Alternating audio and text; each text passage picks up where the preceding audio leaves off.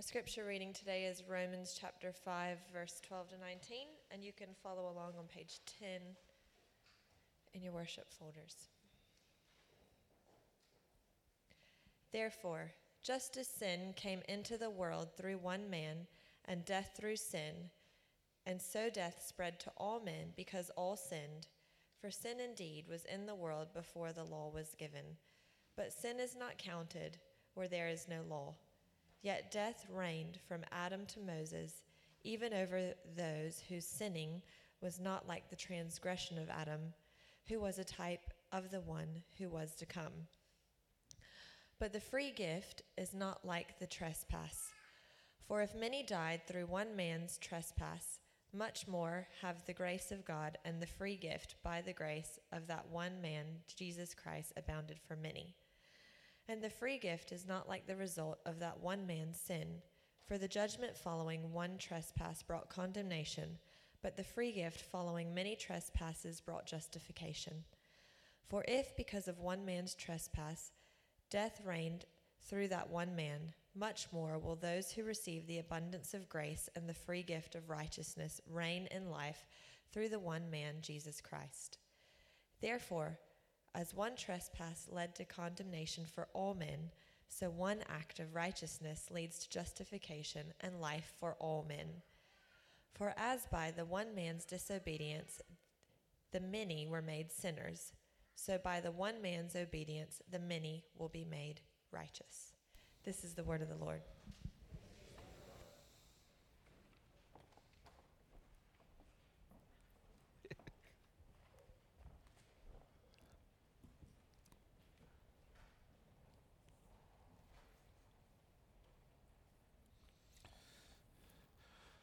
Well, Merry Christmas,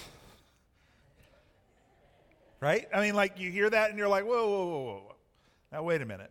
What about sugar plums and fairies and St. Nick and stockings full of good things and Christmas bags that have the present that I want? And like, what about that? What about all the movies that get made where there's joy and peace and laughter and frivolity? I mean, Lee, haven't you seen Elf? Haven't you seen these things where it's about sugar and spice and like, really? Come on. Well, but as soon as we kind of walk out our door from those places, as soon as the lights come on in the movie theater from Christmas Vacation, as soon as we stop eating all the Christmas biscuits and realize that our New Year's resolution yet again needs to be to lose 5 kilos or more, we recognize that the world is not as it is, should be, that there's something that's broken and desperately wrong, that there's darkness around every corner of light, that there seems to be pain and agony and suffering. And so to sit back and just for this time, just for this moment, just for this season, put it all aside and believe that everything's happy, happy, joy, joy, and it will work out would be desperately false. And we who gather here are people of the truth.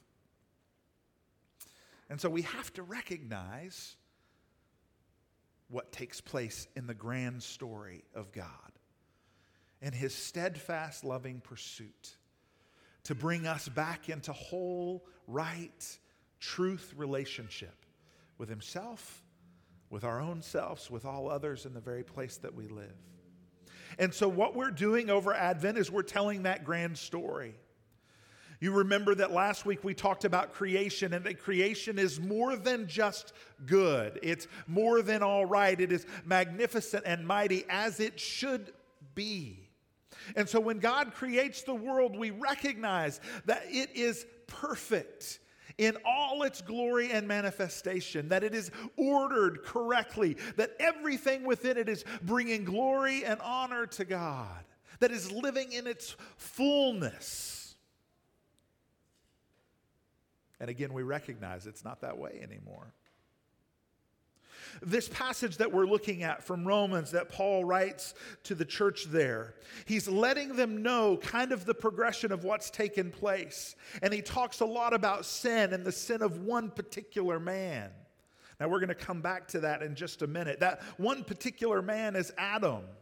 So it might be good for us to go back and find out where that happened. Why this one particular man in Adam causes this sin and death and trespass to come into this good world. So if you have your Bibles, grab the Bible in front of you in the pew or your device. You can turn to Genesis 3. It's easy to get there. It's at the front of the book.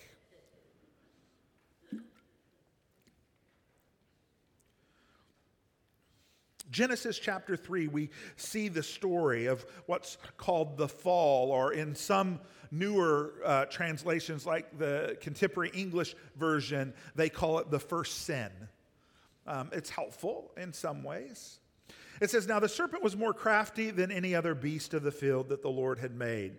And he said to the woman, Eve, 'Did God actually say, you shall not eat of any tree in this garden?' And the woman said to the serpent, 'We may eat of any fruit of the trees in this garden.' But God said, 'You shall not eat of the fruit of the tree that is in the midst of the garden, neither shall you touch it.'" Now, just a quick aside, God didn't say you couldn't touch it. She added that as a way of protection.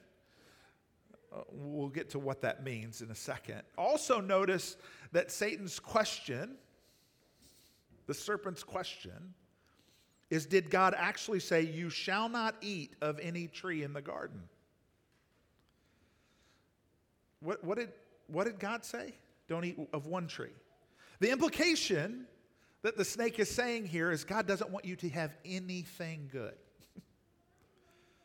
There's no tree that you can eat of. That's his implication.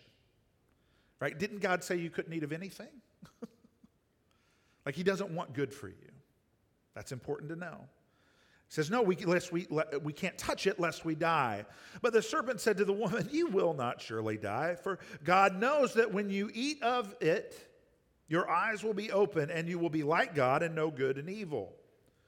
So when the woman saw that the tree was good for food and that it was a delight to the eye and that the tree was to be desired to make one wise, she took the fruit and she ate it, and she gave it to her husband Adam, who was with her, and he ate. Close scene, the first sin. It's important for us to go back to that place because in this Romans passage, Paul is saying at that moment, when that took place, then the good, magnificent, rightly ordered, all giving glory to God world is broken. And in that moment, that brokenness springs from the heart of man.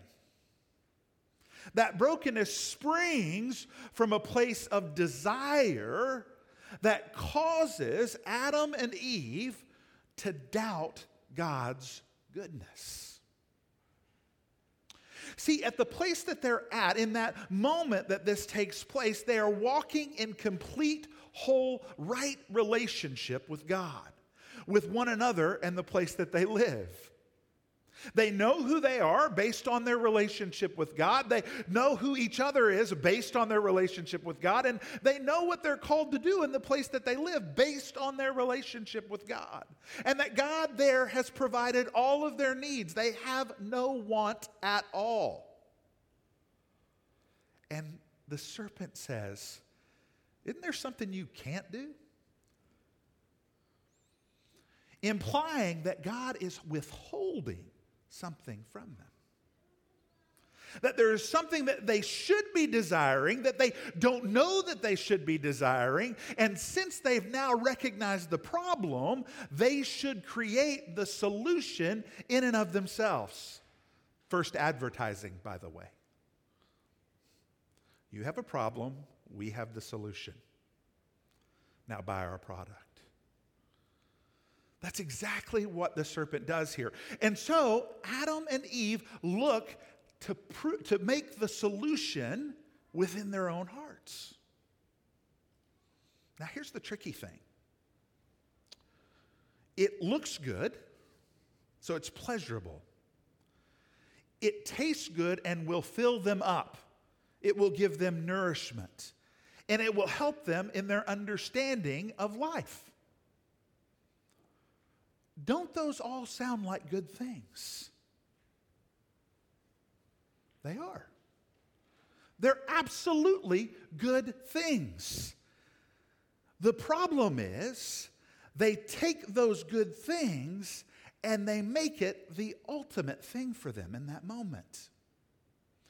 See, they're believing that they cannot do anything outside of having that one thing, the thing that they've been told they can't have. That because they want to solve the problem of what has been created, this thought that there must be something else that we need, they look at that fruit and they say, oh, that will meet our need. Now, who was meeting their need before that? God. All things were taken care of. They were fully cared for and loved. Yet in that moment, they take these very good things, these desires to be filled up, these desires to enjoy life, this desire to be wise and have knowledge, and they elevate it above what God has already provided for them. See, because they could have taken one step to the left and seen a tree that provided fruit that would have been good for them to eat and would have filled them up and pleasurable, and probably had a conversation about how it's good that we're not actually eating the tree that we were told not to eat of.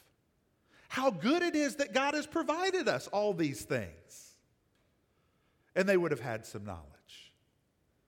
However, in that moment, they decide that the best thing to do in this world that is perfect is to do something for themselves, to grab that piece of fruit and take a bite and then share it with one another.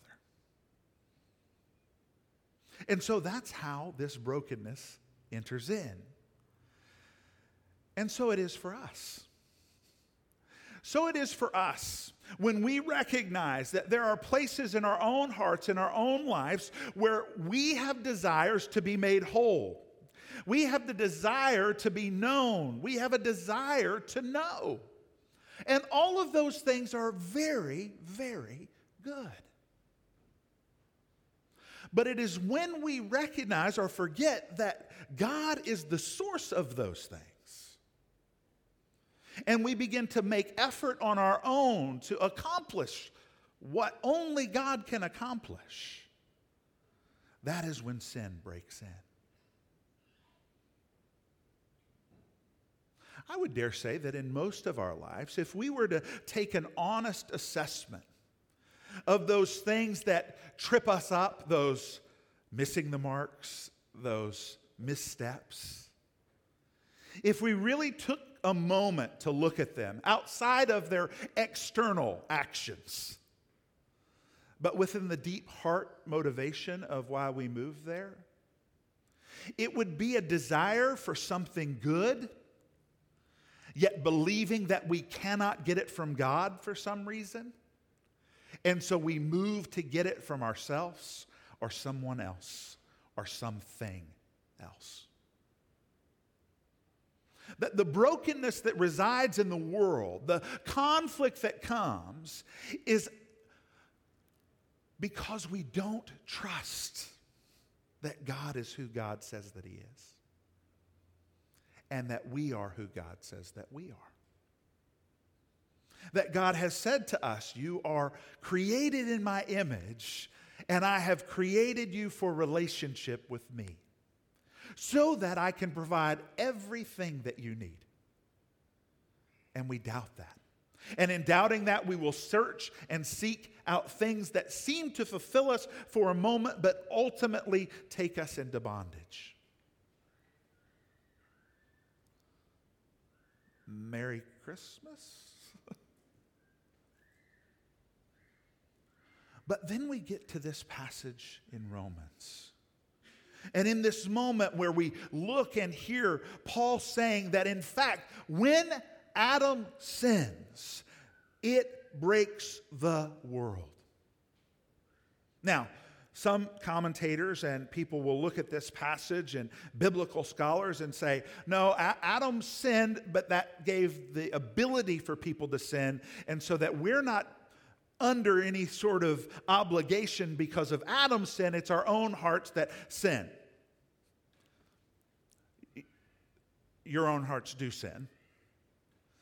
But what Paul very clearly says, when we look at the Greek, when we look at the grammar that is here, when we see what types of verbs that he's using, when we see all of Scripture and pour it into this and look at the whole story, is that in fact it is Adam who is sinning, and we get brought into that sin. Poor Adam. Now, what's great about that is we could blame him then. See, it's really not my fault, God. It's not my problem that I want to look for solutions outside of you. It's Adam's fault. But because it's Adam's fault, we then can see what God is doing. God is moving in a direction to say, yes, it came in because of one man, but because of one man who is Jesus Christ, it overcomes that. It's saying that, yes, you are not at fault in the sense that it is you who has made this brokenness happen, but it is also not you who can save yourself. You see, God presents the solution for us even in the one who sins. Right? One sins, one saves. The solution is present because God knows He is the only one who can solve it. That when this brokenness happens, when the wholeness of creation, the good, is tainted, He's the one who has to remake it, to make it right. And so He does that through Jesus. And we see here Paul comparing the two. He lets us know that in verses 15 through 17. He says, look, this free gift from Jesus is not like the trespass. For if many died through one man's trespass, much more have the grace of God and the free gift of grace in the one man, Jesus Christ, abounded to more. And the free gift is not like the result of the one man's sin. For judgment following one trespass brought condemnation, but the free gift following these many trespasses are brought by justification.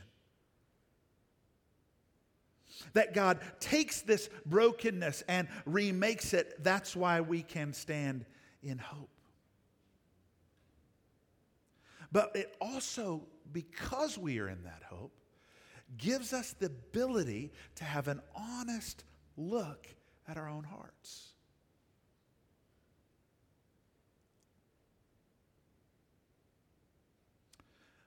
We can all, within our own strength, almost always stop ourselves from doing something that we know is wrong when it begins.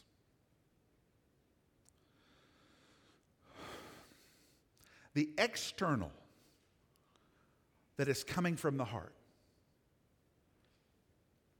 that place where we're thinking, I want this to solve the problem of my heart, and I'm going to move towards it, with sheer determination and willpower, many of us can accomplish that. But that does nothing for us because our hearts have not changed. Because our desire to be the solution remains. And our identity gets built on the fact that I've overcome this and I've overcome this. And this used to be a besetting sin, but I no longer have that problem. Aren't I great? And our hearts turn in on itself so ever slightly, so that pride arises within us, and we begin to judge those who are around us who aren't quite strong enough to overcome the stuff that they're dealing with. But God says in this passage, no, you can't solve it. Only I can. And more than that, I have. by Jesus Christ in his sacrifice. And so that's why when it's Christmas time, we have the ability to look towards a baby. A baby who, by the way, when he came in on the scene, things weren't all that great. A baby who, by the way, because of his birth, caused the death of many, many children. A baby who, by the way, had to flee with his parents from his homeland. Merry Christmas. But it's because of that baby that we're able to move towards hope, knowing that this brokenness is not the truth. That those things that beset us, we can overcome because Christ has overcome them. And that when I see my externalness getting better, I must look and see that my heart is being turned towards God more so that I can be good the way God created it to be. And that only happens through Christ. How many of you know the octopus mural that's on the Naval Store on Canning Highway as you're coming across Stirling and you see it? When we first moved here, that thing, it was awesome. And it was one of those things that you could take a picture of and you could send it to people in the States and they'd be like, that's really cool. And you'd be like, yeah. And so when people would come, you would drive by it and you would point it out and make sure that they saw it. And it's lovely. And about 2.5 years ago, somebody decided to graffiti on it. Now, the first graffiti artist who did it was paid to do it. His name was Flynn, by the way, just to give him credit. And they painted on it, this purple kind of paint, all over it.